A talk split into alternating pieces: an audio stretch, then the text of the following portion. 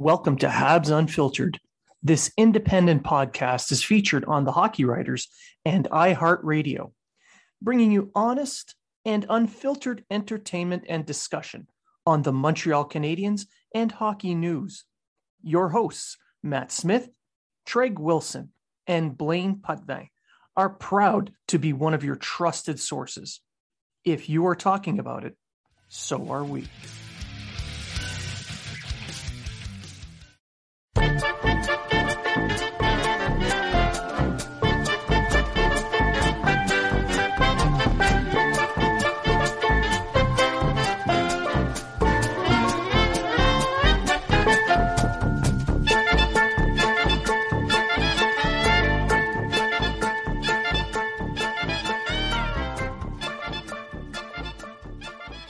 Welcome to episode ninety-two of Habs Unfiltered. I am your host, Blaine Potvin, and I am joined this week by Treg, um, hiding in my basement, Wilson, and Matt, and Matt's beard. So this week, we are going to discuss some moves that uh, Bergevin has made, uh, signings. Uh, we're going to shoot the breeze a little bit on all things Canadians. And we're going to end it off with some uh, some chirps and some N H L draft talk. So after the break, we will discuss all of this. So stick around. We'll be right back.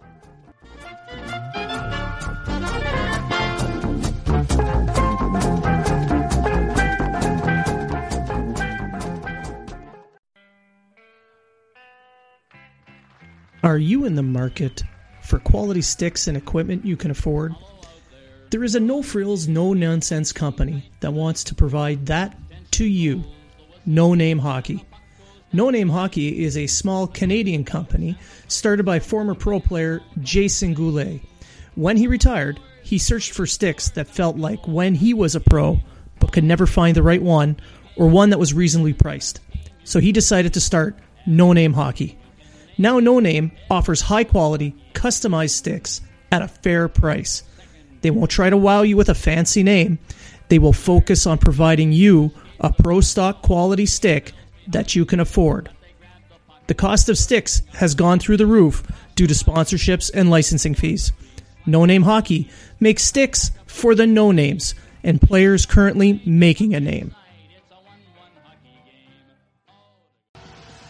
Do you have a problem getting big city slams? Are you not getting the gains at the gym?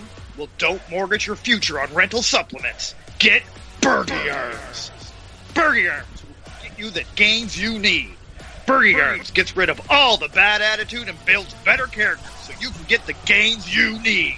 Get Bergy Arms. Bergy Arms. Bergy Arms today. Not a real product. May make you trade your favorite player for a mountain man. Do not use... If you're healthy, if you want loyalty, buy a dog. And welcome to episode ninety-two of Habs Unfiltered. I'm your host, Blaine Potvin, and I am joined this week by Treg. I'm making a basement, Wilson. I'm almost done. And Matt, look at the glorious beard and its awesomeness, Smith. Good morning, guys. Seriously, it's great to have the beard here. Uh, you too, Matt. I'm I'm always happy to be here, and, and he's happy to be here too. Well, you know, it's been a while since we've seen you. And yeah, it's been a little while. I, yeah. I've just, as I said, like this year has been pretty crazy. I know for all of us, and um, pretty much been living at work. So it's I'm happy to be back on the show. Well, it's good that you get that recliner at work with your coffee mug and stuff, so that living at work's a little bit more comfortable. Yeah, the only thing is, is the the cup holder for the recliner doesn't fit my mug, so I kind of have to oh. stop. Like I kind of just have to rest it. And it's did you did you put in a W E A F so that you can get a new uh, new coach? Did you put in a? I just said we can give this to the Navy. Well, th- that's too good for the Navy. We only take yeah. uh, the the leftovers from Corrections Canada. That's okay. Correct. Yeah. Fact I'm about sorry. Our mattresses. Yeah. Declined and I, by I'm Corrections Canada. Yeah, approved by the Canadian Navy. Yeah. But but Matt, you don't have a corporal that just goes and fetches you stuff and brings you new cup holders and coffees and stuff? Oh, not just yet. I'm not I'm not at that stage yet. No? You got the leaf. I got the leaf. I, I got the leaf, but uh, I'm not there yet. I need another Chevron first. You gotta start playing the shoulder game. you know. Oh, mine's higher than yours. I win. Everyone loves that game. Absolutely. So much. Oh, anyone P two and higher. Well, yeah. Or sorry, Matt, Sergeant and higher. Yeah, yeah. Thanks. C- yeah, uh, C Sergeant. Yeah, C Sergeant. Yeah.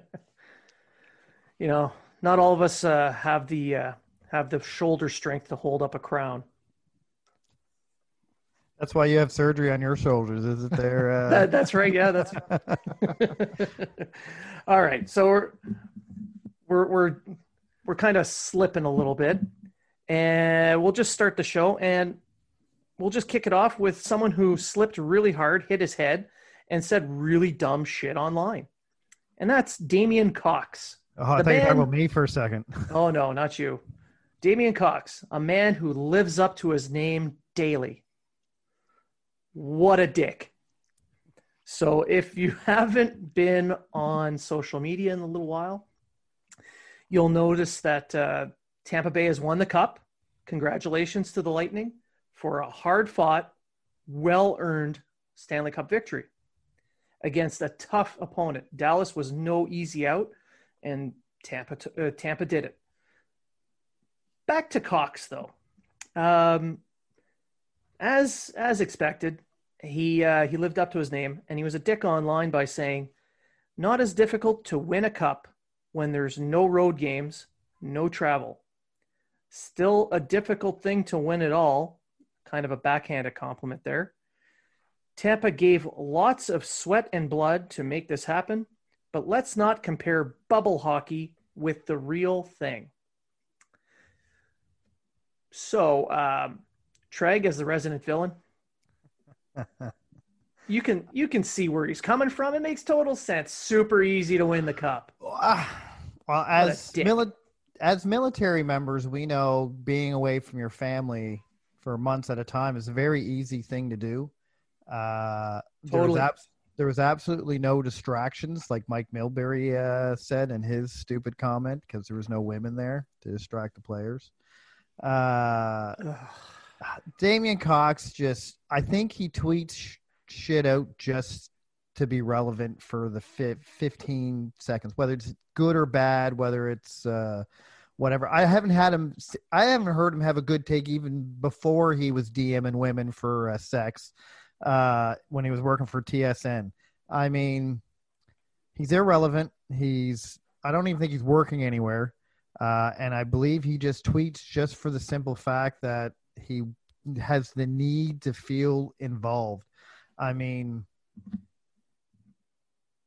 I don't, I don't even know if he really thinks about what he's saying. He just says, "Oh, this will get me attention. I'm going to tweet it." Uh, this probably was a harder Stanley Cup to win, because not only was there an extra round for uh, some teams, but uh, you're isolated from your friends. You're isolated from your family. You're isolated from everything that's important to you and everyone that got you to where you are. And that's a uh, that's probably a bigger ment- – the mentality of it all is probably the bigger thing. Because if you go all the way to the Cup Finals, you're there for what was it, two and a half months? Yeah, about that. Uh, and that that's a long time to be away f- from your family if you're not used to it. The three of us can attest. We've been away six, seven, eight, nine months, sometimes – a year away from our family, and uh, it, it, it, it weighs on you, and your productivity goes down. Your, your, uh, you, you know, depression can set in, and it, and it doesn't matter how long it is or how short it is. Being away from the people you love and the people that you depend on, it, it's hard. And yes, you're there to do a game. Yes, you're playing the hockey. Yes, you're doing what you love. Yes, you're doing whatever, but these aren't kids anymore. They're they're adults, and they, they have a life. They have a family. They have other dependents, like children that depend on them, a wife that depends on them, and they can't be there for them. And that and life keeps going. Life keeps going yes. outside the bubble. So yeah. they're they're being inundated with everything going on. You know, your say your wife's pregnant and she's having a bad week, a bad day. Well, that FaceTime, that that shit's not going to be easy. Yeah, dealing with that remotely, because you can't be there to help. You can't. And I know that players go on the road and travel during the playoffs, but let's also keep in mind that when you're playing in the playoffs, through the season, players have a routine. They have a set routine that they like to follow. Travel days are part of the routine. So they, they know what to do between games. So their time is set up. They know when to rest, when to eat, what to eat, how to rest, how to set themselves up for success for the next game, which is two days away. Whereas in this case, none of that was happening. So they didn't know what they were going to do with themselves or how to set themselves up. So they had to relearn how to prepare. Uh, some uh, sometimes, as we noticed, the, uh, the the games were not on a set schedule like they normally are for the playoffs. So sometimes you'd have back-to-back nights, um, you know, an afternoon game, then a night game, or a night game, then an afternoon game, cutting back a lot of that uh, that prep time and changing the way you prep it.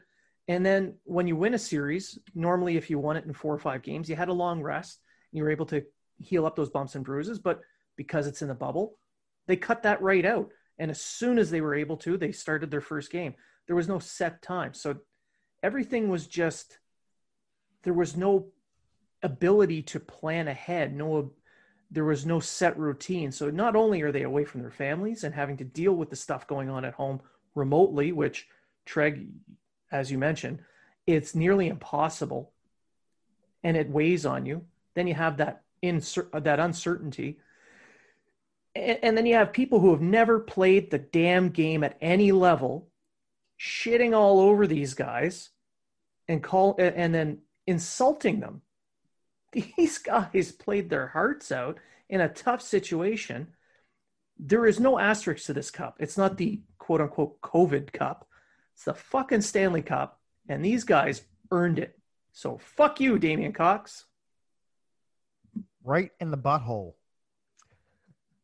So I'm going to uh, I'll just weigh in. I agree with both of you guys.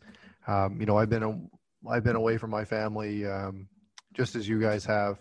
It's never it's never easy. And, you know, even if you're even if you're away for a couple of weeks on an exercise or a month or whatever, there's as as Blaine said, like life still continues.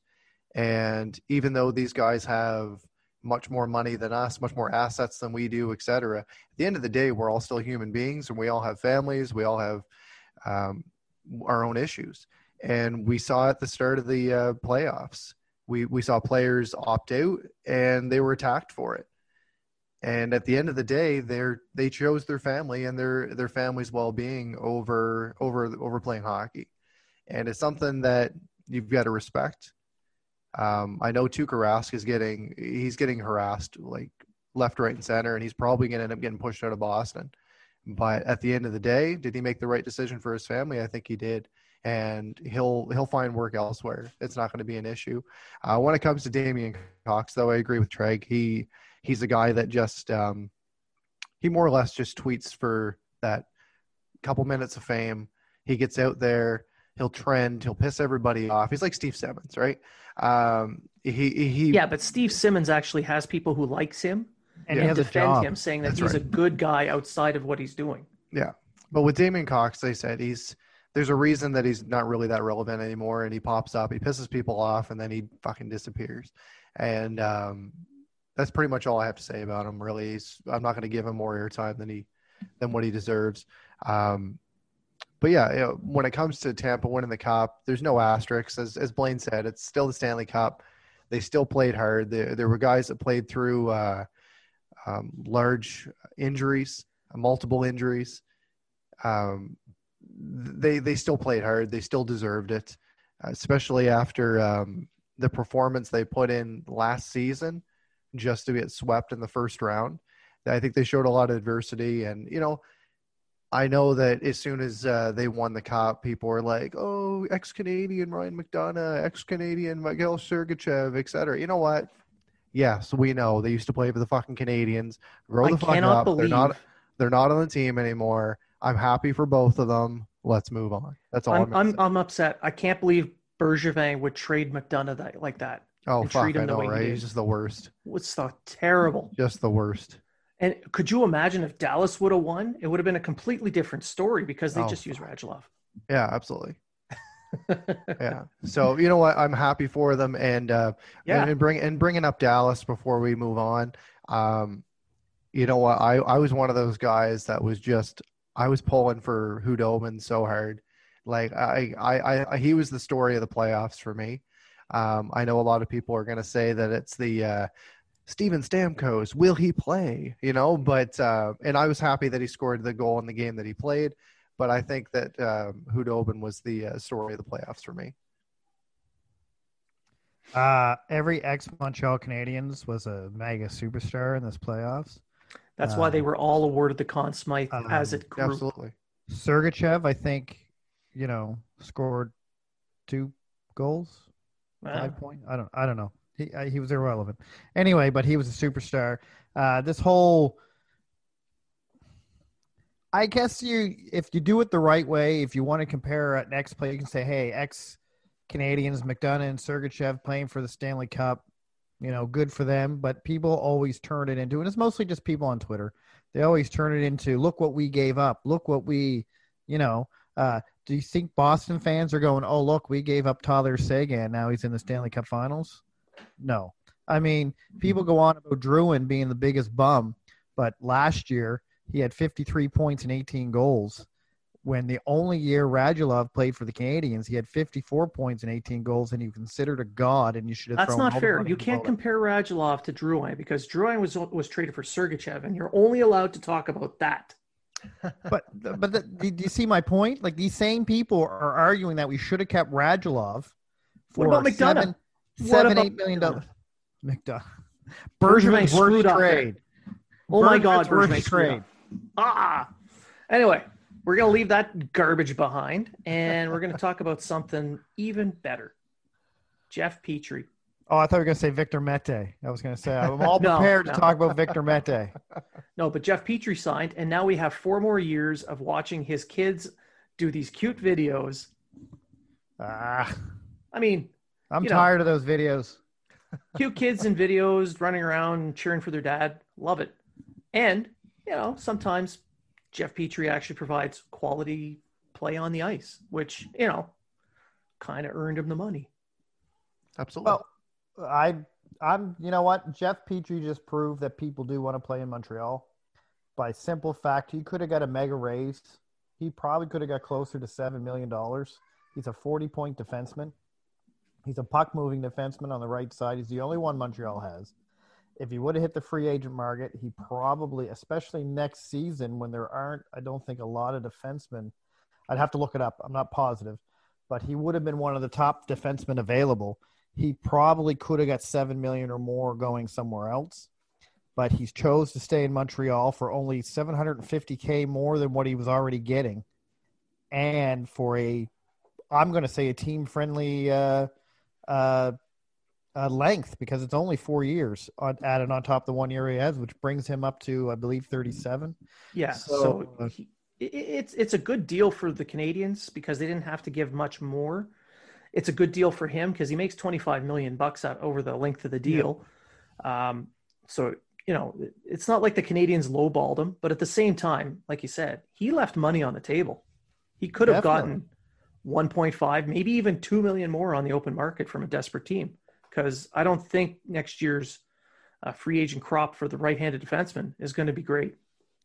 Uh, and like I say, I think he uh, just proved that he sees where the team is going.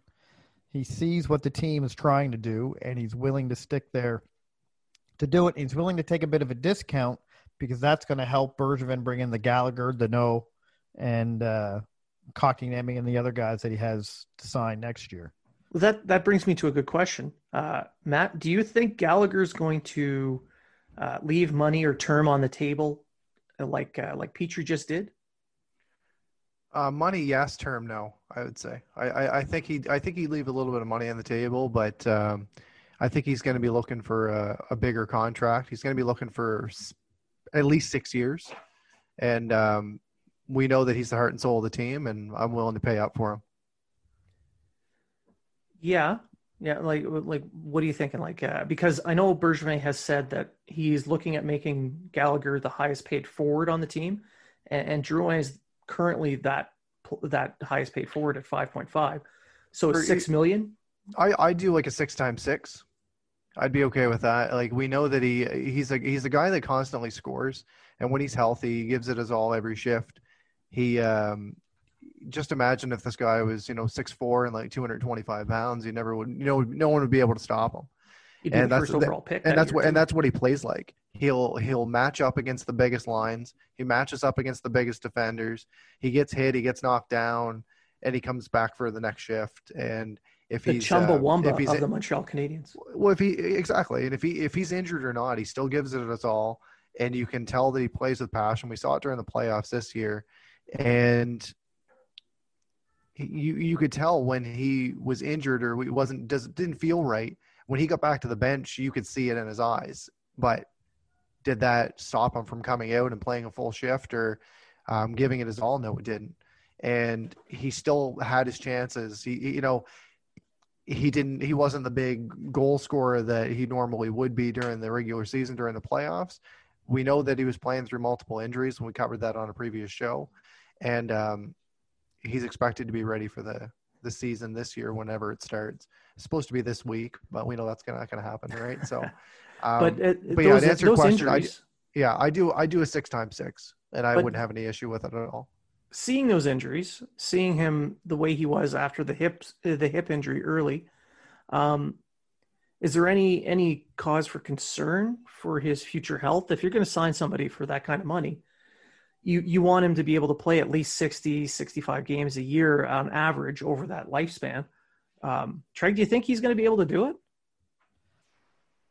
I think that's going to be the tough thing. I think six by six sounds reasonable. He's only thirty, so uh, it's going to take him to thirty-six. The problem is his style of play is not favorable once you get to about thirty-two, thirty-three. Um, he's twenty-seven right now. He's twenty-seven? Okay. He's I knew twenty-seven he was right now. Close to thirty. Yeah, he'll be, twenty, but, uh, he'll be twenty-eight in May. So he's still he's still a young guy.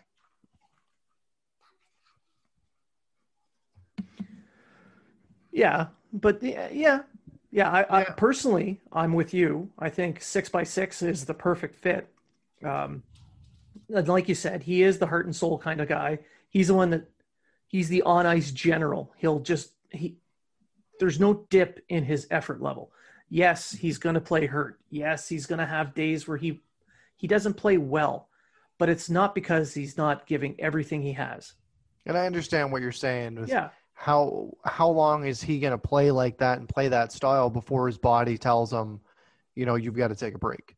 Because size is a, is an issue in a case like this because of his style of play. Exactly. But or you, a comparison, not to interrupt you there, Matt. No, go but ahead. Chris Kreider this year signed a a deal worth forty-five point five million dollars extension for seven years. Um, and he's never surpassed thirty goals. So if you look at uh, guys, and Kreider's a bit like uh, Gallagher, a little bit bigger, but he plays a kind of similar style to Gallagher, where he's he gets in front of the net, he goes in the corners, he'll play hurt. It was after goalie's knees, uh, but uh, that too. But uh, you're not only paying for Gallagher's play, you're on the ice. You're also paying for his leadership off the ice, and yep. you're playing for his heart, and it, or you're paying him for his heart and soul. I don't want to see Montreal go much higher than six million dollars on Gallagher. Um, and personally, I, I wouldn't want to see him go much higher in six years. Gallagher kind of took a team-friendly deal the first time when he got signed when Bergevin first came along, I believe in twenty thirteen or twenty fourteen. Don't quote me on those the, those dates. Uh, but he kind of took a, a bridge deal, as you would call it, and uh, – but I don't think Gallagher's going to be going out at the end of this season. Uh, Eric Engels did an article last week on this about how he's more going to be looking for the long-term extension instead of the money extension. And if he already knows uh, Bergevin's willing to make him the top-paid forward then on the Canadiens, then he already knows he's going to get more than five point five million dollars. So six by six just makes perfect sense. In my would opinion, would you do would you do a seventh or eighth year on top of that if it takes his A A V down? If it takes his A A V down, but do you need a seventh or eighth year? Uh, if you're looking at the team, um, if he capitalizing it, on the cap space in the next three years, sure, absolutely. You you want to you want to knock that cap down a little bit. Speaking on cap space too, is you got to remember I don't think you're going to see players sign for as big a contracts in the next couple of years as they have been. So you're going to see a guy who would normally probably get seven to eight million dollars on the open market, probably not get as get that much from teams because the teams don't want to pay that much money for the players right now. That well, is a gonna, question I was going to ask Matt is uh, what the uncertainty ahead. aspect of the next two, three years because of COVID. Is that playing into, like, in your opinion, is that playing into this? Into in, these a way, in a way, yes, but Montreal isn't one of those teams that's going to be desperate for money. They've got a uh, they've got a market. They've got a owner that makes a hell of a lot of money, and that doesn't it doesn't and he's not scared to spend. Um, Toronto's going to be in the same boat. Um, New York's going to be in the same boat, et cetera. They're, these are the wealthy teams that th- they can play up to the cap, and they're not going to have an internal cap like the Sabres would or the Senators would or something like that. So they'll be able to not only – like, for instance, like we talk about Montreal, is it a place that players want to play? We all say yes, obviously, but then there's taxes, there's this, there's that, whatever.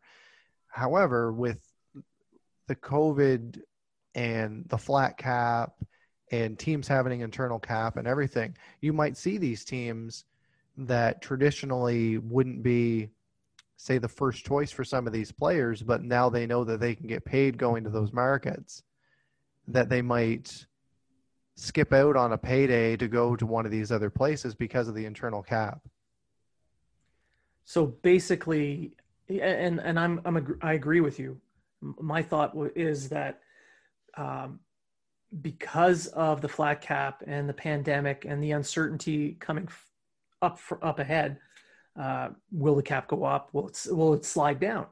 Players are looking at getting their pay now, and teams like the Canadiens, like you mentioned, who make their money off alcohol, which sales of alcohol are skyrocketing. Right. Um, they're they're able to pay, so that.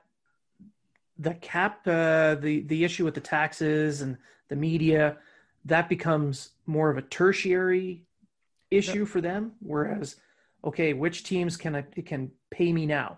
And there's way less teams that have the money to pay these guys. So that makes a smaller market for them to shop in. I, I think Montreal, not to interrupt you there, but young I team think... coming up. So, you know, they could pay, they got some young guys. There, there might be a chance to win in the next few years, if the cap is managed properly. I think with the COVID thing and people having internal uh, caps uh, below what the cap is and stuff like that, I think it's a smart move for some teams because they have to look, we don't want to spend to the cap because we're going to get stuck, right? Uh, but what I see is teams like uh, New York, uh, Montreal, Toronto, if they miraculously find some more money than the five million they have available to sign everyone. Just wait till um, they get. They wait till they get Dubinsky's contract. They'll have some money to spend. Yeah, well, that that's I think what they're going to do. They're going to play the L- LITR game. Um, but you're going to see teams like Montreal. They're going to use bonuses and they're going to use money that's not, you know, real money. And I just dropped my computer. For those of us not uh, for th- our listeners who don't see us on on video, uh Treg decided to drop his computer and leave the meeting, so that's a win for all of us. uh, but I think I think we've kind of harped on this pretty well with the Petry signing. We all agree it's a good it's a good signing for yeah. for the Canadiens, for for Petry. um He he's going to shelter uh, the prospects because on the right side they're not quite ready to step into a top four role anyway. That's right, and and and it's gonna it's gonna help out Shea Weber as well. And we saw that um, Petry's ice time was going up more than what it normally is, and uh, he stomached those minutes pretty well. And whether you you're going to play him with Edmonston, whether you're going to play him with Romanov, etc., like they're in a good spot right now. And um you know he was he was uh he was on uh he was on pace for career numbers in a lot of different categories before the season ended, and I think he's gonna hit the he's gonna hit the ground running when the season actually does start up, and I don't think we're gonna have any issues with this contract going forward. I I don't I don't think that um the traditional top pair, second pair is really the way things are going now. It's more how do these guys match up? How can I share this ice time? So yeah. you want your top three, top four, yeah, but a top three for sure. Um, you got Weber and Petry, both of them maybe getting a little bit older. Maybe they might lose a step, but they're able to play twenty-five minutes a game each. Yeah. yeah. So there's, there's your t- two of your top three. Uh, I know Chiarot was, you know, in that talk during Hockey Night in Canada as part of the quote unquote trident because he was the third defenseman. Yeah. I don't think he is a top three defenseman. Just don't. He's, you know what? He might not be, but he's a, he is in the Canadiens. He is. He's a, and, don't have... and, and I'm not going to shit on him at all because no, no, no, I, no. I, and I know you're not trying to do that, but his, his, his performance during the playoffs, he stepped up. And um, yeah. you look at um, you look at Edmonston coming in. They had very similar numbers, if not almost identical numbers. So if they can if they can get another player to put up Chiarot type numbers, but be a little bit more meaner and physical, which is already saying a lot because Chiarot already plays that style. I think that, um, and I've brought it up in the past uh, the past show that I was on. The the pre, the the last few deals that Bergevin has made, bringing back Petry, signing Edmonston, and bringing in Jake Allen, these are all ways to shelter and help out Carey Price. Oh, one hundred percent. Right, so now your defense, all of a sudden, depending on who you're going to throw on that third pairing right side, whether it be, and I'm just going to say, just imagine if it's Fleury or Juleson, anybody that comes over to that blue line better have their head up because they're going to be, they're going to, it's, it's, it's going to be like everyone's Emlyn and everyone's just going to go at you. I'm the thing I, I I'm welcome back, not Drake. Or against or whatever. is, is Shit, you, he made it back. Yeah. My, my, I dropped my computer. Anyway. Uh, um, is that the, everyone thinks that you have to have a puck-moving defenseman on one side and a puck-moving defenseman on the other side, and you should have a puck-moving defenseman with a stay-at-home defenseman and on every shift. Well, you're not going to have that. I mean, if you look at most teams, you have uh, you have you have your one big puck-moving scoring defenseman. Toronto only has Riley. I guess you could say Muzzin maybe, but Muzzin's more of a two-way guy. Yeah. Right. Uh, Montreal has Weber and Petry. Weber's not a puck mover, but Petry is a puck mover. Right? Petry can move the puck and he can skate. He's on the right side. Do you, we, as of right now, do we need that puck-moving left-handed defenseman when you have a defense that's pretty much going to shut the other team down right at the blue line before they come in? So this is where I was going with my point earlier and with the top three, and that's Claude Julien's going to set matchups. He's going to uh, – try to balance out the lines based on who they're playing. You know, if they're playing the Bruins who play a, a heavier style, he's got the guy, he's got the size in back to play that, to defend, to protect. But does he have enough to keep up with teams like Toronto who like run and gun? I, I know that a lot of Habs fans say that Toronto's not set up to be successful in the playoffs. They're they're made to win in the regular season because it's all run and gun. There's no defense. But to get into the playoffs, and, and Bergevin has said this, you have players who get you there and players who take you through. The Canadiens are missing just a little bit on that left side, uh, someone who can carry a puck a little bit better. Because let's be honest, Chiarot and Edmondson, for everything they can provide, they handle the puck like a grenade. Now, I don't know how much um, how much they're banking on Romanov to develop into that player that they need, who can who can play that two-way game, move a puck up ice, transition well. You, you don't need a guy like a, like a Werenski or anything who can carry the puck and deke people out, but they need somebody who can make a crisp first pass, maybe carry the puck out of the zone once in a while. I think that's that's the one thing that's missing back there.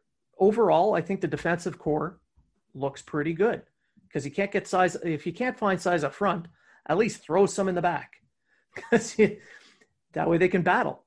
I, so. I kind of agree with you in a bit, but Toronto's a bad example because Montreal beat Toronto all year with the defense they had, which yeah, wasn't a running gun. But Montreal finished twenty-fourth and Toronto was in the I top, get it. top ten. But Montreal didn't finish twenty-fourth because of their defense.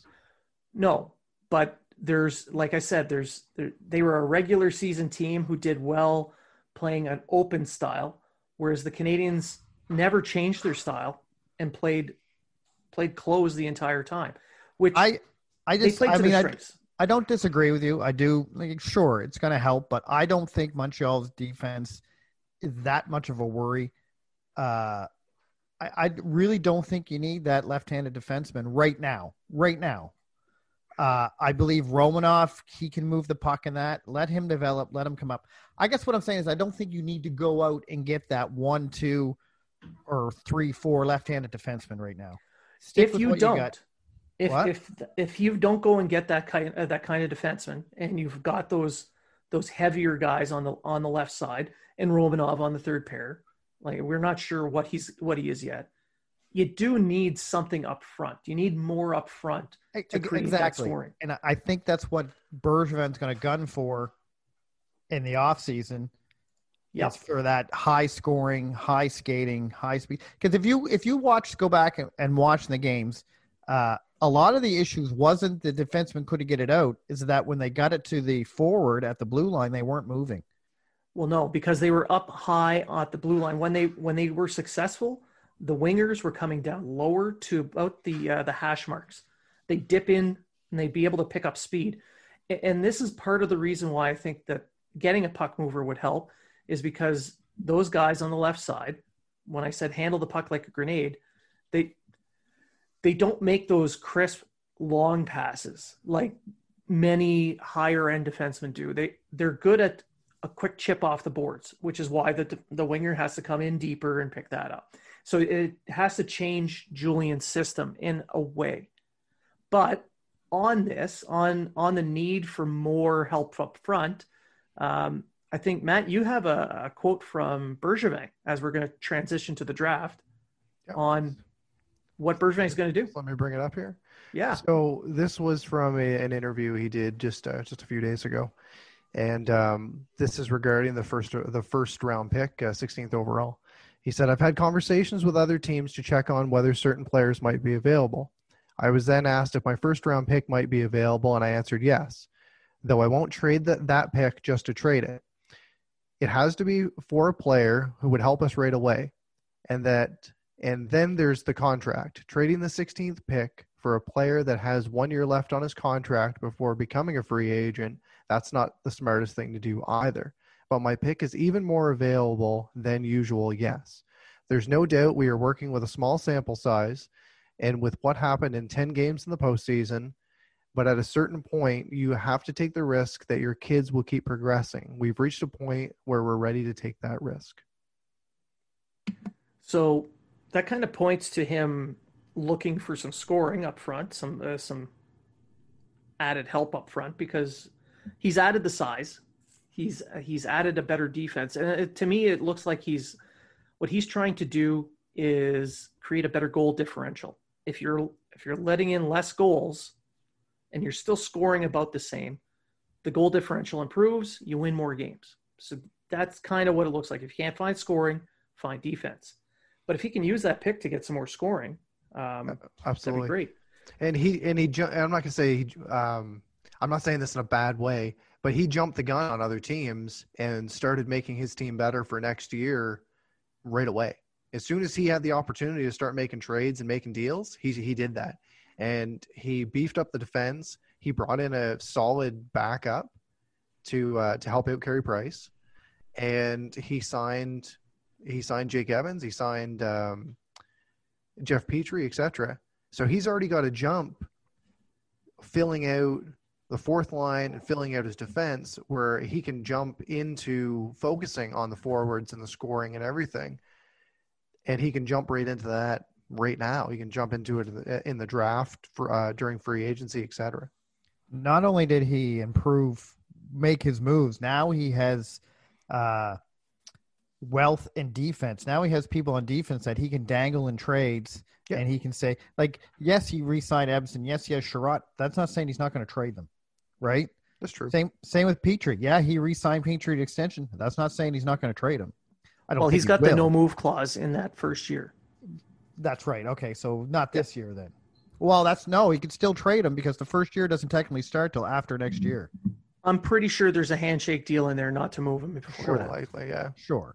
But I, I'm just using an example. I don't think Petry's yeah. going to get traded. No. But I'm just saying, just because he signed these people, this, that doesn't mean he can't – if someone comes up to him and said, listen, we were really going to go hard after Edmondson, right? If you give us your – I'm using this as an example. It's not a, – if you give us our first pick, Edmondson, and say Paling or someone like – or whatever, we'll give you Draisaitl. You know what I mean? Edmonton. Yeah. yeah. You know what I mean? Not, I'm not saying that's going to happen because that's not going to happen. But way to blow, way to blow Putsy's mind. But you know, you understand what I'm saying? Like, yeah. He, he also has to be very careful with who he signs and how many years. players he signs yes. with the Seattle expansion coming up. Because right now you've got four players that, like, for instance, on defense. You've got your top four as of right as of right now where it sits. You've got Chiarot, Edmonston, Petry, and Weber. One of those guys is going to be available unless they do the eight-player system or I think whatever the hell it is. I think that's going to be Edmondson, to be honest. Right, exactly. But I, they're yeah. I think they're going to do yeah. the seven three one like most teams are going to, and now, that's gonna that's gonna keep one guy right there that's going to be left open. Uh, uh, so, so they got to be really careful when it comes to bringing in different free agents because a lot of guys are saying, let's jump on Taylor Hall. Let's jump on Torey Krug. Let's just jump on fucking anybody that we can pay. But then you're going to lose somebody else in your lineup that is going to be a, is considered a difference maker. Bergeron so pretty much already said he's not getting Taylor Hall. Essentially, yeah. that first pick is in play. So he yes. may not have it come draft day. That's right. Now, and he said he before his it. first pick was in play, but it was more of a, yeah, yeah. if the, mira- the miracle possible. deal comes. The miracle deal comes. But it's possible. I it think may this pick not is, be there. I think this pick is more in play than it's ever been. True. I'd I think he's going to keep it. I I think he is too, but I think if a deal comes along that he's going to get that scoring that he needs and all he has to do is give up a first pick and maybe a, a Tatar or something. Sure, yeah. He's, he's taking it. He, he's jumping uh, maybe, on it. maybe two sure. feet in. Maybe a, Bo- a Besser becomes available. Whatever. I, I do agree with Treg that this this year is likely going to be more more in the last few years that the pick would be available, and it's something that the, it's something that um, as we get closer to that pick, if it hasn't already been dealt, that fans that are going to be watching the draft are going to be like, okay, what's going to happen now? I I yeah. agree with Blaine. I don't think he's actually going to trade it. Because I think it's going to have to be the perfect deal for him to trade it. Bergevin don't like trading picks. He never has. However, I think Bergevin realizes his team's at the point where he has to start adding. Yeah. He has to start adding to this core, or he's going to have the same thing that happened to him in the first five years. That's going to plateau. and then just It's going to plateau, and yeah. then he's just going to be that mediocre, great, you know, regular season team that has to ride Price through the playoffs, right? Yep. yep. Uh, I think he well, realizes that. And uh, if anyone remembers this prediction I made a year or so ago about twenty-one twenty-two being the year that this team's going to put it all together, I think we're starting to see that happen now. I think we're starting to see him because he's always said, I always look five years ahead. I look five year ahead. Blaine brought it up on an old show, I think last year, saying, when do you stop looking five years ahead? When do you start looking? We got to win now, right? And I think he's at that point where he has to start looking that way. I think he is. I think he's hinted in his interviews and that, that he's at the, okay, I've, I've, I've got all these picks. I've got all these play, young players. I've got all this, these prospects. I filled my prospects pool. Now I got to start filling my team to become a contending team. Yeah. Yeah. Uh, and I've covered this in the Hockey Writers as well. I said that this is the year that uh, he should be making his, uh, his push to make the team better. Um, he's got, he's worked hard to rebuild the prospect pool. It's one of the top ten prospect pools in the league. Uh, he's got assets to use, young players to use. He can, he can go out and find one or two pieces. I'm not saying they're going to build a cup contender overnight here with this off season, but he could find that one piece with that first pick. Support for Habs Unfiltered is brought to you by Manscaped, who is the best in men's below-the-belt grooming. Manscaped offers precision-engineered tools for your family jewels. Big news! Manscaped just launched in Canada. For those listeners in Canada, you can be one of the first Canadians to experience their life-changing products. Myself, Treg, and Matt have all had trimming accidents. It happens.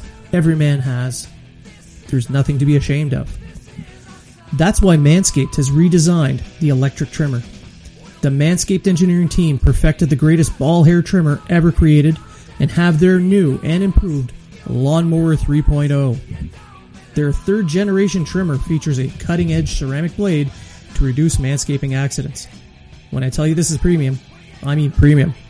The battery will last up to ninety minutes, so you can take a longer shave. The water resistant technology allows you to groom in the shower. One of the coolest features is the L E D light, which illuminates grooming areas for a closer and more precise trimming. They've also upgraded to a seven thousand R P M motor with quiet stroke technology. And let's not forget about the charging stand.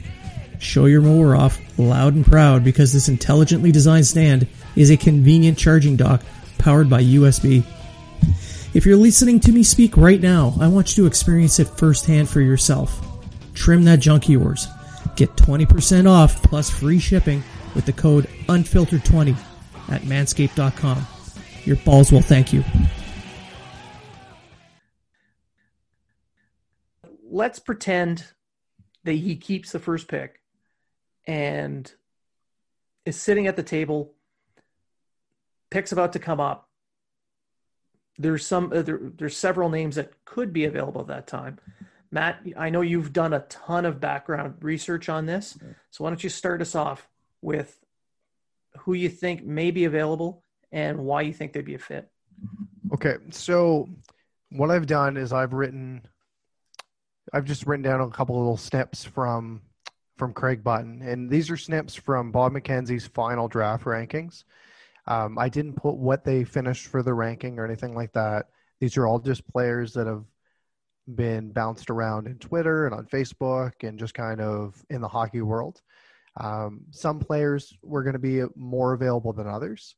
So what I'm going to do is I'm going to mention the player. I'm going to do a quick analysis from Craig Button, his projection, and then a comparable um, to an N H L player. So I'll start with um, Jack Quinn, which is, I, I know somebody that both of you guys have looked at, very good goal scorer. So Jack Quinn, best goal scorer in the draft, not a one-trick scorer, which makes him difficult to defend. His entire game has progressed to the point where he is a well-rounded player. He's projected as an elite number one scoring winger, comparable to P- David Pastrnak, and he had fifty-two goals and thirty-seven assists in sixty-two games with the sixty-sevens last year. If he's on the board, he is a fucking surefire thing. You get the best goal scorer in the draft two years in a row, you have to pull the trigger on that one. Yeah, Treg, what do you think? You got to take it off mute, Brad.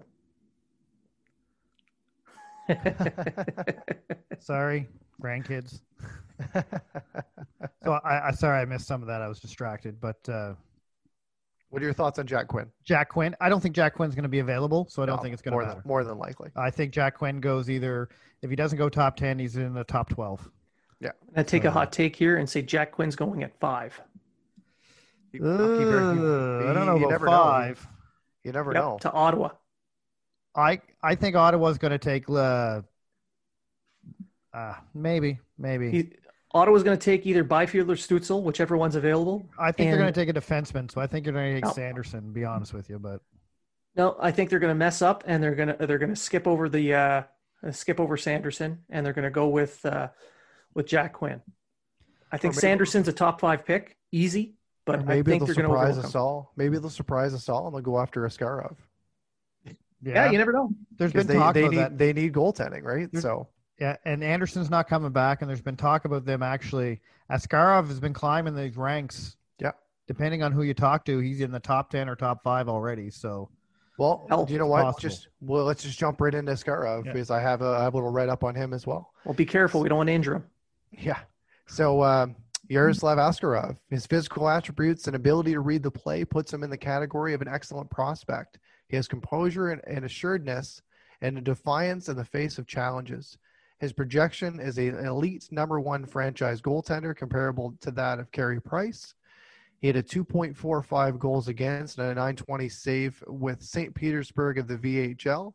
And this season already he's played uh, three games, I believe, with uh, S K A Saint Petersburg of the K H L.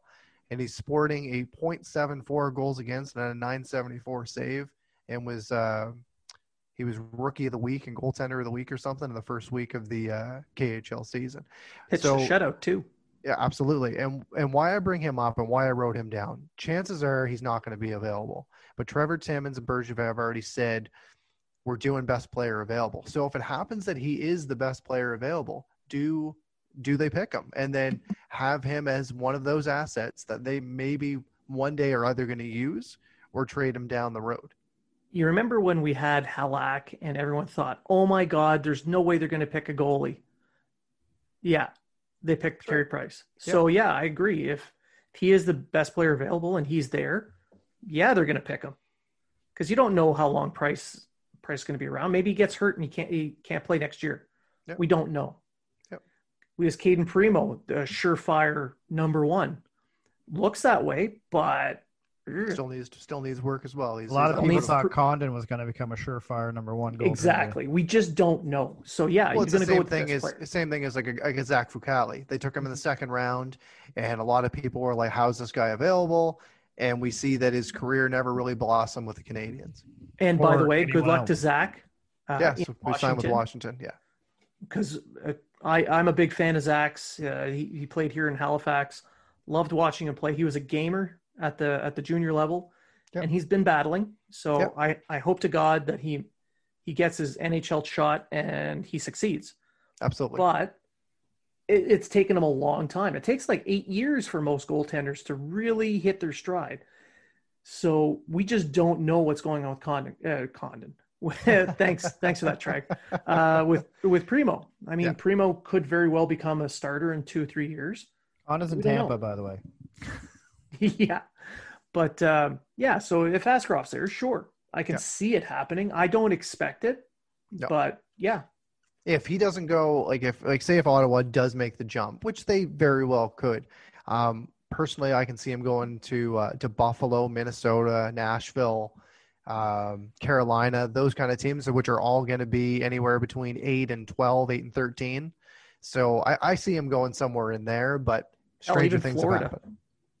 Well, they've got um, they've got Knight, but yeah, they've got Spencer Knight, who they already took with a first round pick. So, but still, and they, and they still have like they still they've still got Bobrovsky as well. So hell, Ottawa may just may just surprise us all and pick Askarov at three, and then go go off the board and get uh, Hendricks Lapierre at five, just to you never know. just to own the the uh, the Canadians. They're like, oh, we got the highest highest ranked francophone. Screw yeah. you, Montreal.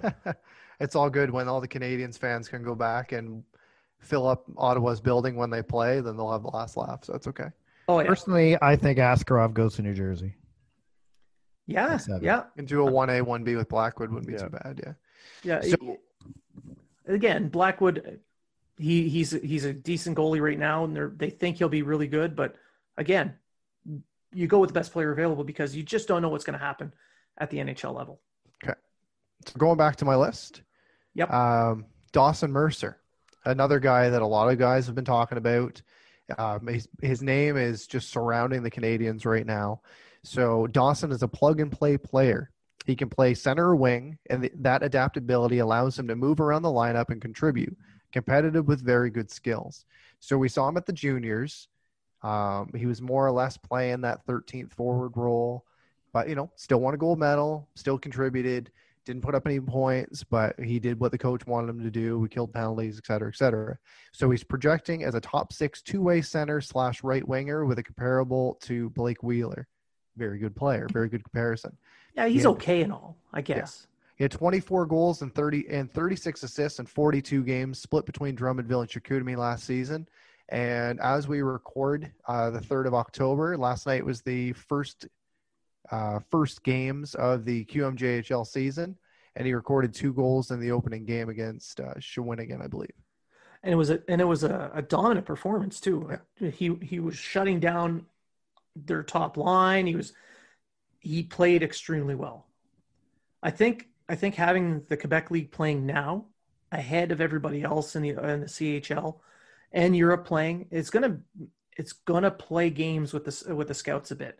It very well um, could. It very well could. I completely agree. And uh, I'm gonna the next guy that we talk about, I think, is yeah. gonna is gonna really um, flourish from that if he continues the the way that he's been playing. Is is that Hendricks Lapierre? It will be, but let's uh, let's uh, let's continue with with Mercer and your thoughts on that. Well, with Mercer, um, I think he would be a good fit in the Canadian system in that uh, Timmins and and Ch- uh, Chaika, they uh, Chaika, Jesus, I'm, I'm all flustered because I'm I'm staring at Matt's beard. But uh, no, Timmins likes uh, likes those those two way kinds of players, those defensively responsible guys who can generate some offense. And so does Claude Julien. Yeah, but will Claude Julien be the coach when Mercer finally makes the jump? I don't know, but the Canadians as a as a system tend to favor those mature players. They they like those guys that are they're focused on the game. They're they're mature um, emotionally, and they play a two way game. And Mercer fits that bill, so I can totally see him being a pick. And as for his impact at the N H L level, if he becomes a second-line winger who can score twenty-five goals and play well defensively, then that's a home run. Well, it, can he play center? Yeah, he could end up being – he could become uh, the team's uh, replacement for Deneau, forcing them to trade Deneau. You know, it's these things where these young guys develop and push the older, well-known names out. That's what you want to see. You want to see these competitions. And I think Mercer is that kind of guy that could, in short order, make the N H L leap. So two years' time, like uh, like Suzuki did. He got drafted two years later. He's in the N H L, and he was on the N H L's uh, rookie all-star team. Yep. I think Mercer's that kind of guy. He could be. Now, Lapierre. Oh, so this is a kid that's, because of his injuries, I think may, uh, would have slid further. But because the season started and he's doing so well with that two-goal, two-assist performance last night, I think he's he's kind of assuaging some fears. Like, we talked to Joki Nabalainen about that in the last episode.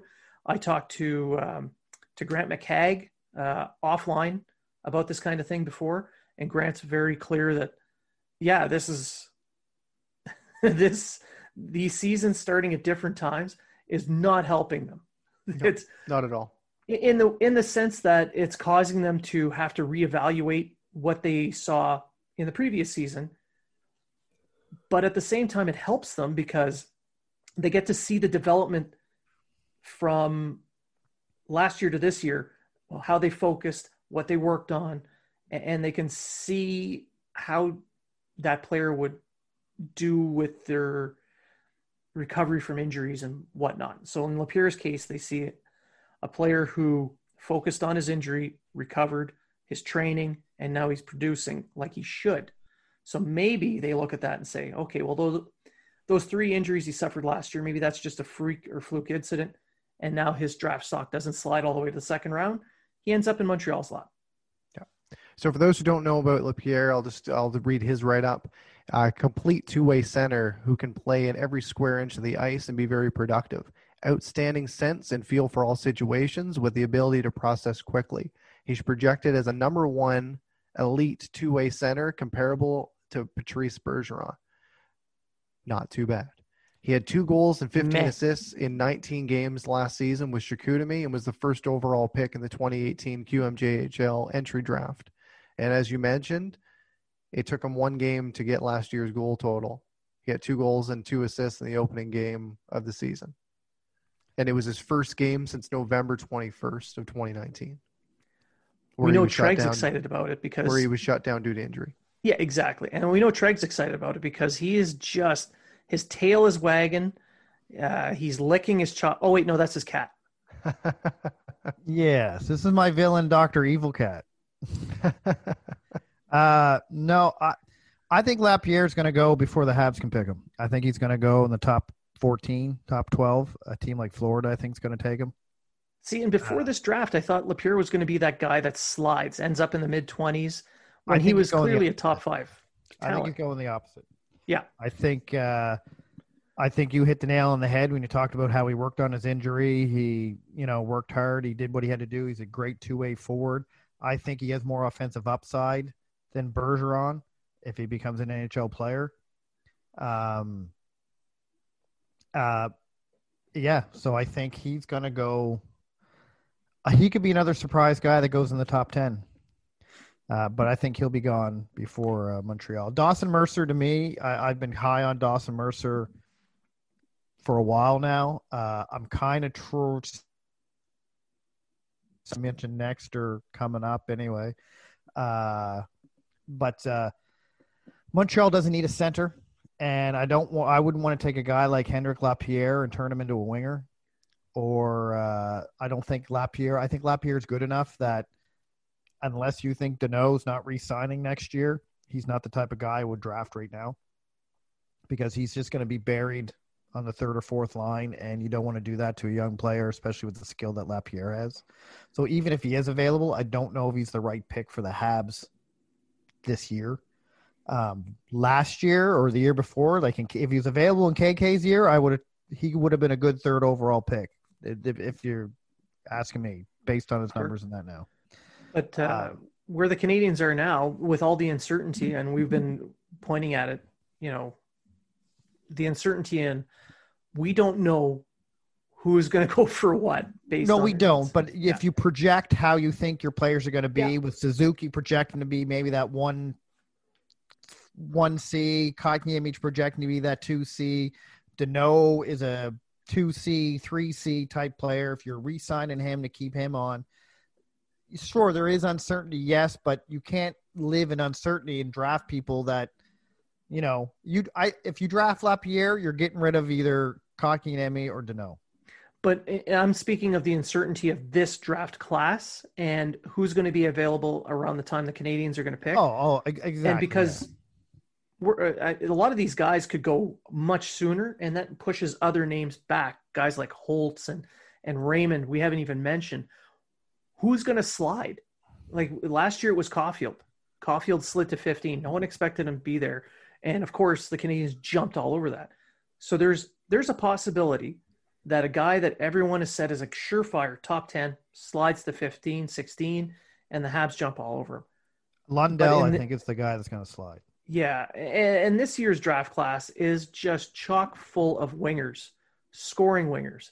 And what's the Canadians' biggest need in their system? It's a scoring just, winner. Yeah. Not just at, at the N H L level, but you look at all their prospects, the top ten, top fifteen prospects, other than Caulfield, name a scoring winger.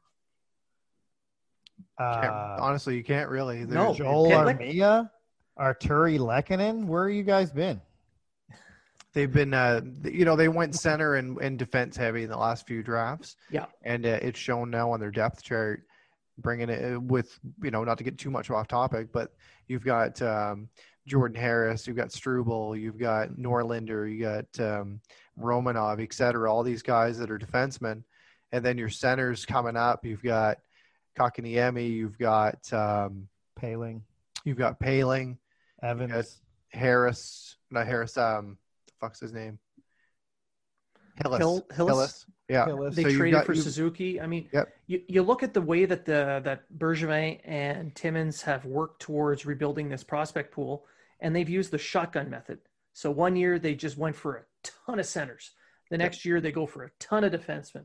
Now I, I'm just extrapolating past actions to what I expect to see this year. I, I was just going to say that, them, Blaine. Yeah, I expect to see them yeah. go after a ton of wingers.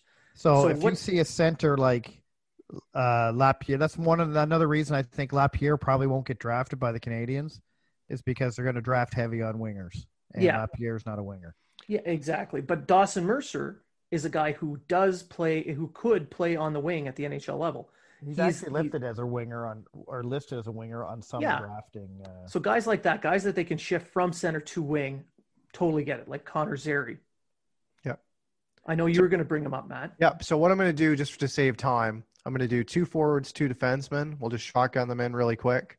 And then Shotgun. at the end, and then at the end of this, we'll do our projections of who we think they're going to pick, like our top three. Sure. Okay. So we'll go right into Zeri. The definition of Swiss Army knife type player. Very good sense and skills, but his understanding of all situations and ability to contribute in all of them defines him as substance over flash. His projection, Swiss Army knife. Comparable, Elias Lindholm. He had thirty-eight goals and forty-eight assists in fifty-seven games with Kamloops last season. The other player that I'm going to throw in there, Seth Jarvis, very skilled, smart center, also a winger, who uses deception and guile to gain advantages and produce offensively. He has the ability to take advantage of the slightest opportunity. Don't underestimate him. Projection is a number one B, number two A skill center comparable to Braden Point. I see him more as a winger. He also played uh, right wing, as I said, where I believe he's best suited at the pro level. thirty-five points in his first thirty-two games before exploding down the stretch with sixty-three points in just twenty-six games. And uh, he finished the season with forty-two goals and fifty-six assists in fifty-eight games with Portland. So between those two guys, both could very well be available. I, I would say Zeri would probably be more available than Jarvis. Um, but you're looking at two completely different players. You're looking at one guy who is a jack-of-all-trades type player who's who can play a shutdown role, he can play the offense role, he can play the skill game, he can play whatever you need to really plug him in. And then you've got Jarvis, who's like a surefire, let's score goals, I'm going to get open, I'm going to pick the corner, et cetera, type player. I think, Treg, you had you had a comment about, uh, before we started the show, we were talking offline, and you had a comment about one of these guys. I think Seth Jarvis is, he'd be perfect, but he's too small. He's only five ten, one seventy-two pounds. Habs need to get bigger on the wings. They don't need to. The Habs already have a two full lines full of five ten and below players. Uh, they have Caulfield coming up, who's only my height, like five eight. And, uh, um, yeah, no, I'm nothing against Seth Jarvis's uh, skill and stuff like that. Uh, but, I mean, if you have a team in the next couple of years that's going to have a Gallagher, a Caulfield, a Jarvis, uh, all these guys up front, you're really losing size up front. Like, no matter how hard they play or whatever, do size matters. Um, a person you didn't mention, I'm going to bring him up uh, now. I'm not sure if you're going to bring him up before, but is uh, Rodion Am- Amirov. Yeah. Uh, I believe that's the pick that they're going to take. I think he's going to be their pick. Uh, he needs to gain some weight. He's six foot, but only about one sixty-five, one seventy pounds. Yeah. Um, I think if not Dawson Mercer, it's going to be uh, Amirov. And Amirov is more of an offensive uh, talented uh, player. He's been kind of underwhelming so far in the K H L this year, but uh, I think he has everything Montreal needs in a in a in a, in a winger right now. Uh, he's not going to be as defensive responsible as Dawson Mercer, and he's not going to be as versatile playing center or wing. But uh, if you're looking for a pure goal scorer who could probably come into the N H L sooner than later, uh, not saying that's the best idea, but if that's what you're looking for, it's it's going to be him. So because you brought him up, I do have a quick little snip okay. on him as well. I wasn't so, sure if you were going to do him because I know you said two forwards, two defense. So yeah, I just, I, just, I you know what, I I, I yeah. put a couple extras on, and he was one yeah. of my honorable mentions. Yeah. So uh, Onomirov, a strong winger who gets in and around the net to score, creates space for others, and establishes himself in the areas that produce rewards. He is very adept at finishing off plays. He projects as a top six net front left winger, comparable to that of Jake DeBrusk. And so far in eight games in the K H L this season, he's got three goals and two assists. Okay, so he's doing better in the K H L than I thought. I had heard that he yeah. wasn't, uh, he was off to a slow start. I think you looked at last year's numbers. He only okay. had two assists last year. Yeah. In the He only had two, two, two assists in twenty-one games last year in the, in, uh, in the K H L. So right now he's scoring almost at about a point six uh, point per game pace. He's starting off okay, yeah. He's with, definitely starting off okay. In the second a, best league in the world. Yeah. Well, I know people that would argue that the S H L is the second best league in the world. And that so. would be Joukka Niemeläinen, who was our guest last week. um, yeah, I think he's, I honestly, and this is when I said earlier, I, I was all for Dawson Mercer. Now I'm leaning to somebody else. That's who I'm leaning to now. I think okay. he, only for the simple fact is he could come in as early as next year or the year after. personally. Now, now I know I know guys like uh, like Schneider and Gould are are kind of trending right now, yep. and neither one would be a bad pick for the Canadians. A nope. left-handed defenseman or a right-handed defenseman, both are physical. They can move the puck well. You know, long term, I think they'd be good picks. But like I mentioned earlier, I think the Canadians are going to be shotgunning uh, picks wingers. for wingers, scoring wingers, and, and yeah. skill. It's going to be more yeah. of a skill based than a or skill skill slash two way game than defense, yeah, or centers. Yeah, and, and I don't think size is necessarily an issue when they're making the pick. However, at at this pick, at sixteen, you're still going to get uh, comparable skilled players with some size, some without. So I think size will factor into this pick if they hold on to sixteen. Uh, if they had to choose between a five nine player who can score thirty goals in the junior ranks versus a six-foot player who can score thirty goals in the junior ranks, they'll go with the six-footer. More than likely, yeah. Yeah. So, um, if, if I mean, you look at the draft, not to interrupt you. Yeah. But anyone from interrupt me. Yeah, I get it. Anyone from right now from nine to twenty-three can go anywhere between nine and twenty-three. Yeah. yeah. There's going to be a lot of there's going to be a lot of uh, questions asked after that. I mean, one to one to twelve, one to thirteen. You can say most of them. I mean, outside the top three are interchangeable. I would say just the top two. Byfield and Lafreniere are gonna go two. Stutzel's gonna go up there too. But so, Stutzel, um, yeah, Stutzel will be three, but he could drop as low as five too, because. But you, you don't want to. But what we're saying yeah. is like that that top thirteen, uh, you can interchange back and forth most of those guys, and, and like you said, from fourteen to say twenty-five, same thing.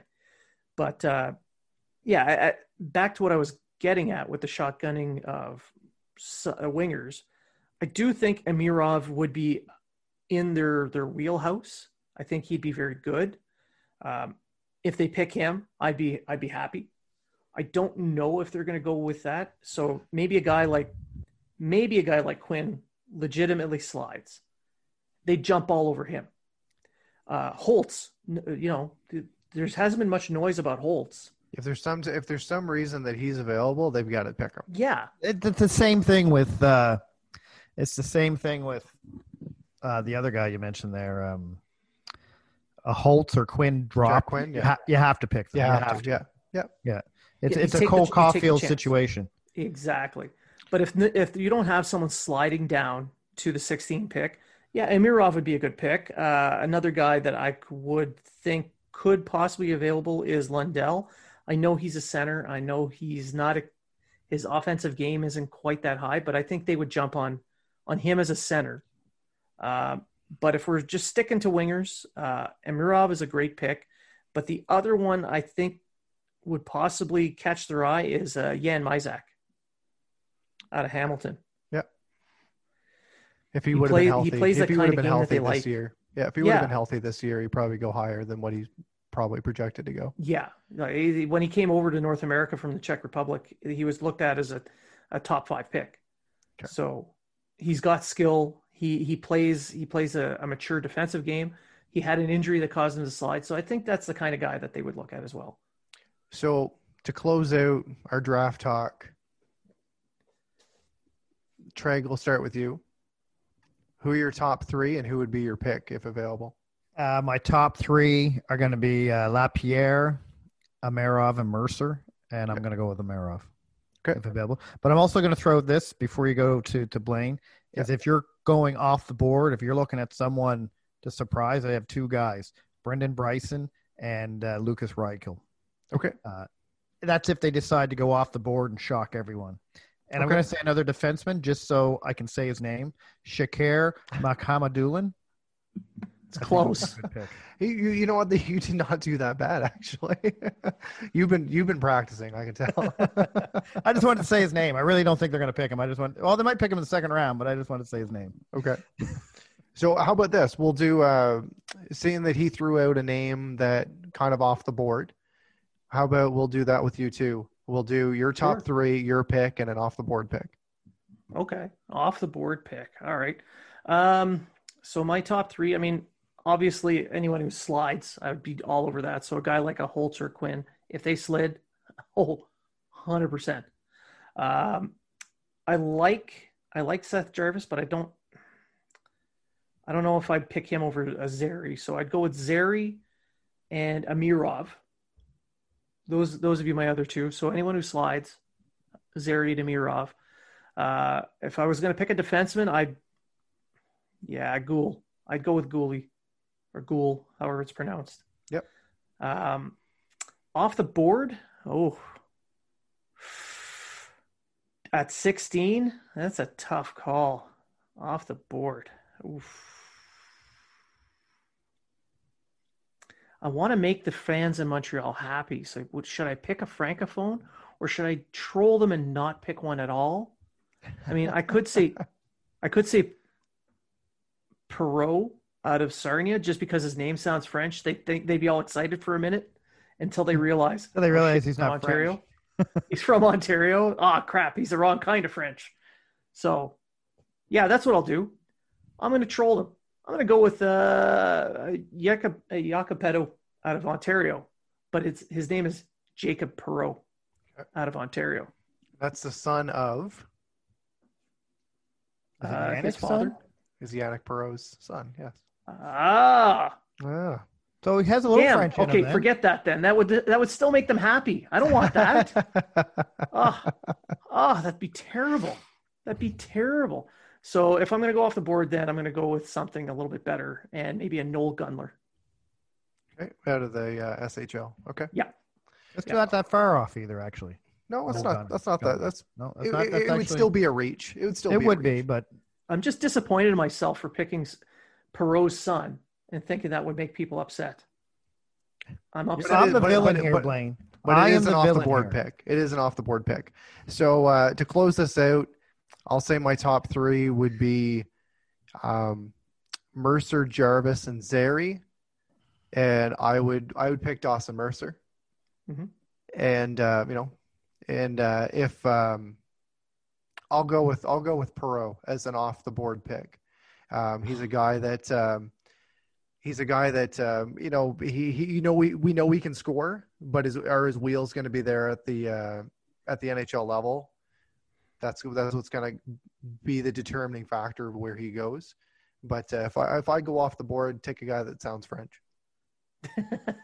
You guys are terrible. I'm the villain here. Blaine, you never actually picked who you think they're actually going to pick. Who they're actually going to pick? Ah. Uh... Assuming everyone goes where they're supposed to go. Mm, yeah. Uh, so, so far we got Amirov from Treg. We got Mercer for myself. I think Lapierre. Yeah? Because Lapierre is the middle of the, uh, middle of the, uh, the round guy right now. I think they would go with him because, one, Francophone, you know, they always say, you know, all things being equal. Yep. He's projected to be a top-line player. So skill-wise, they want skill. I know he's a center, but you go best player available, and if he's there, you, you jump all over that, yep. and, and then you make moves in the future. And we so he's also got, just with the Q starting early, yeah. we might get a better look of how he is, how Mercer is, how uh, a guy like a Maverick Bork is going to look, et cetera. Some of these guys that are in the Q already and seeing what they're uh, – seeing how they're starting – kind of they're going to get that extra yeah. jump on the scouts, as you guys mentioned earlier. Not to mention uh, with the World Juniors being played in the bubble in Edmonton, I think a lot of these Q League guys are going to get uh, get more of a chance to be on the team because they've been Absolutely. playing. Absolutely. So if, if I'm going to bring this up. If the draft was still in Montreal without COVID, Lapierre probably would have definitely been their pick in Montreal. With the, well, yeah, see. With the sixth pick? Well, no, yeah, you wouldn't have the sixth ninth pick. Yeah, but. But, but now he's right. back to being healthy, and they say. Say that, the draft is exactly the way it is now. Montreal got the sixteenth pick. Lapierre would have been their pick in Montreal. Well, now that they know that. There would be a lot of pressure. There'd be a lot of pressure to to, yeah. to do the whole Louis draft, LeBlanc it'd thing. Be yeah. just like, it'd just be like a Louis LeBlanc thing, only better. Yeah. I guess, but. But we said that, that about Louis know, LeBlanc last time. No one said but, that about Louis LeBlanc. But now they know that the uh, the majority of the injuries that Lapierre suffered are spinal. They're neck injuries. They're not concussions. Yeah, yeah. So that makes a huge difference. If the draft was held in June, as it was supposed to, that knowledge wasn't made available. So yeah, that would have been a big difference. Okay, you're making sense of my little toy fucking thing I'm trying to do here, Blaine. Like, let's just... Well, this is me being your villain. Mwah, ah, Listen, ah, you can't be you can't be the Hulk Hogan to my Roddy Piper. A, you don't have the hair or the skullet. And B, you're just not that tall. Not that good looking. No, well, not that Hogan was good looking.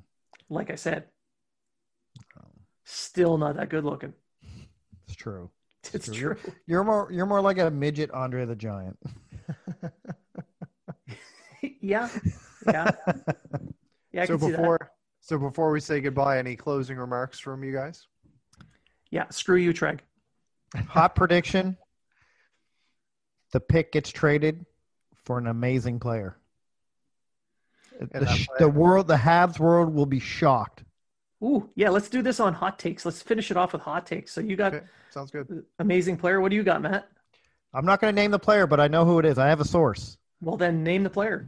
No, because I we're have doing no hot takes. Do it. Do it. Do um, it. I'm going to say I'm going to say that um, they're going to trade the pick. This will be my my hot take or my prediction, kind of off the board. Um, they trade that pick as part of a package, and they bring in a goal scoring winger, top six. And I'll go with uh, I'll go with Brock Besser. They they'll find bastard. They'll, they'll find a way to bring him in. And um, okay, if it's not Besser, uh, Nick Ehlers. You bastard! You stole mine. I, I was, I was going to. I say... was just about to come back and say Nick Ehlers was going to be my guy that they, they go and get with the pick. But so you go ahead, throw yeah. throw yours into. If I, if I was going to say they were going to trade for Brock Besser, but now screw it. I'm going to say they keep the first pick and get Brock Besser in a three way trade with uh, with Vancouver and now you're just making Phoenix. Shit up. uh, I'm doing this. I'm going all out. And just, okay, and just to get people, just to and just to change yours, just to change it up a little bit more. I'll say uh, they offer the first round pick in a package for Mantha. Sure. There I'm still go. doing this. Screw both of you. I'm doing this. I'm going all out. And a package for who? This up huge.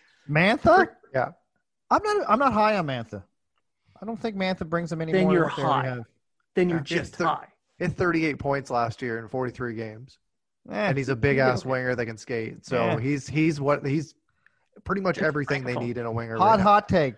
Canadians get Canadians trade uh, Mete and get Draisaitl. Hot, hot, hot pick. Oh, that's hot. Okay, and here's mine. Again, now we're just one upping each other.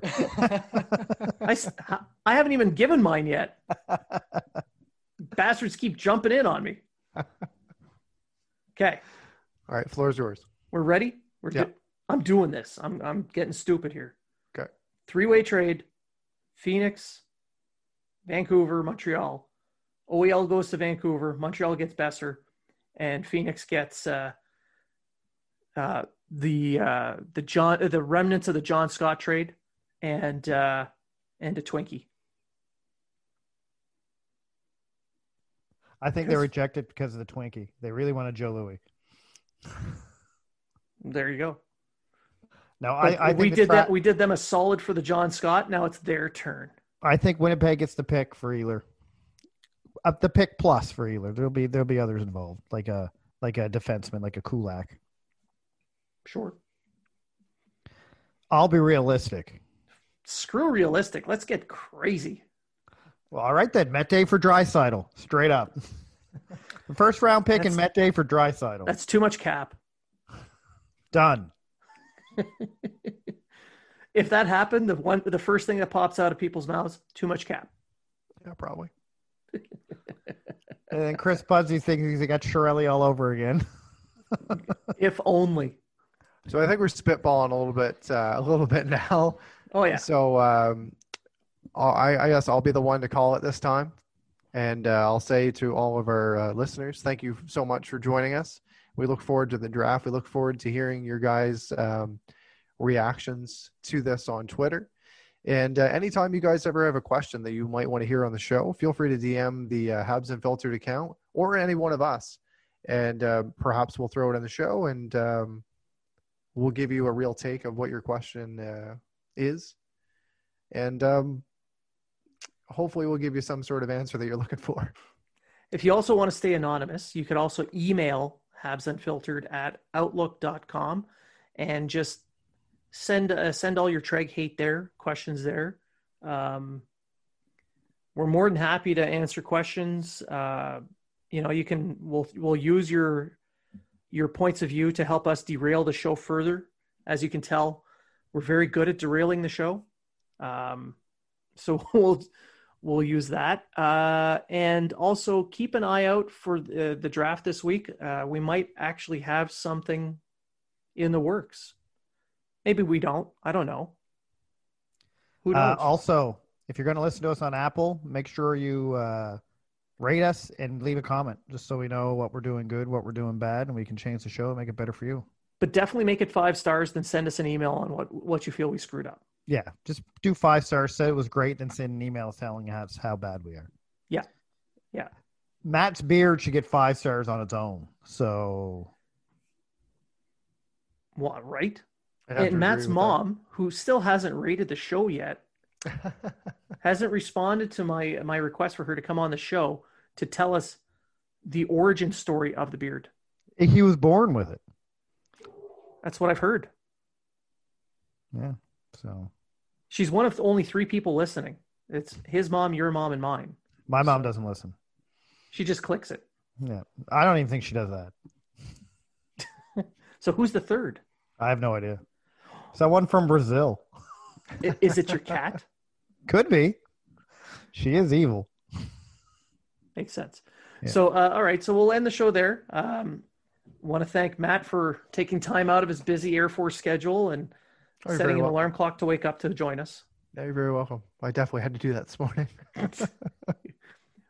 What's that in your coffee? Is that? That's uh, not. It's uh, it's Cabot Trail. Oh, oh not, Cabot uh, Trail's good. It's delicious. You can you can actually drink that on its own. It's, you it's that good. Yeah. There you yeah. go. Yeah. All right. Well, I guess uh, that. I just want to thank Ari this. and Ava for making yeah. my little uh, my grandkids making this little podcast a little bit more adventurous for me. my, my computer falling and me logging out for a little minute, but uh, anyway. That's the highlight of the show. Yeah, it is so far. Yeah. Thanks, guys. Love this. All right. So thanks for listening, guys. And uh, we hope that you enjoyed it.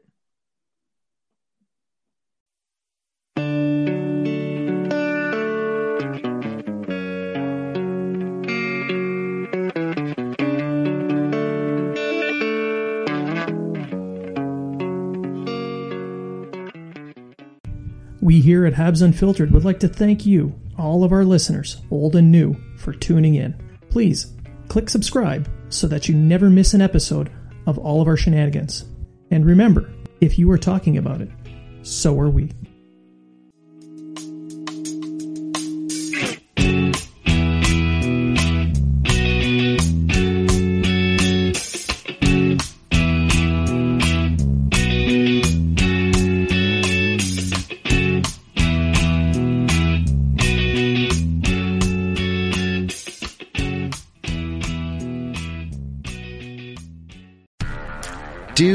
Did, Will, the Story of People podcast is now available on the Crier Media Network. The first five episodes are here and feature some incredible guests that fit into one or all three of those categories. Ready? Tara Sloan from the San Jose Sharks, Undercurrent podcast at N B C Sports. Marianne Iveson from Iveson Voice and the Let's Take This Outside podcast to talk about the world of outdoors as well as voiceover land.